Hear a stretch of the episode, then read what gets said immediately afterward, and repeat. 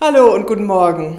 Ich habe euch wieder einen Impuls mitgebracht und zwar direkt aus der Bibel entnommen. Vor zwei Wochen ungefähr war das in der Bibellese dran und da bin ich über etwas gestolpert. Und zwar gibt es ja unter Christen häufig so eine Rede, äh, wir müssen nach dem Willen Gottes fragen. Und was will denn Gott? Und ich will tun, was Gott will. Und es gibt eine Geschichte in der Bibel, wo das eine große Rolle spielt und es ist ganz erstaunlich, was da abgeht. Das ist aus 1. Könige 22. Offensichtlich ist den beiden Königen von Juda und Israel langweilig, zu viel Frieden, fürchte ich. Und nun kommen sie auf die brillante Idee, mal eine Stadt anzugreifen.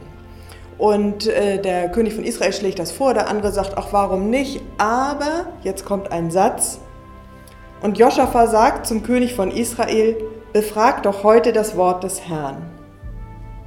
Irgendwie hätte er das gerne vorher, bevor sie in die Schlacht ziehen, dass Gott noch mal was dazu sagt, ob das nur eine gute Idee ist oder nicht. Okay, sagt der König von Israel und ruft da so eine ganze Menge Propheten zusammen und alle sagen dasselbe. Vorwärts, auf in den Kampf, zieh los, ihr werdet gewinnen.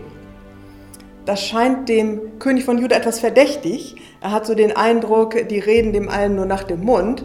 Und dann fragt er extra nochmal nach, gibt es hier keinen echten Propheten, jemand, der wirklich das sagt, was Gott will?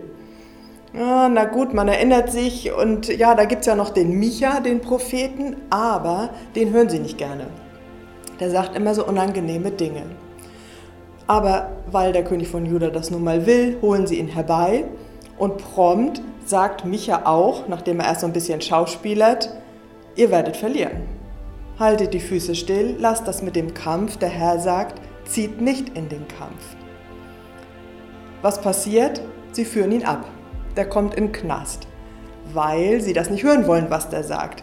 Und direkt nachdem er abgeführt wird, gibt es diesen wundervollen Satz, und der König von Israel und Josaphat, der König von Juda, zogen hinauf nach Ramoth in Gilead und dann geht's in die Schlacht.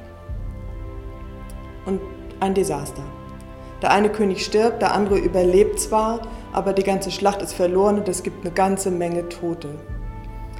Da frage ich mich doch, was sollte am Anfang überhaupt das Gerede von nach Gottes Willen fragen?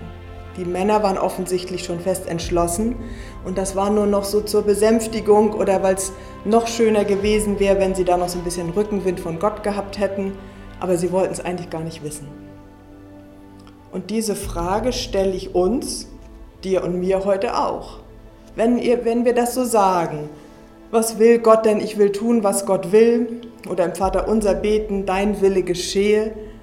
Wollen wir denn wirklich wissen, was Gott will? Ich wünsche euch einen schönen Tag.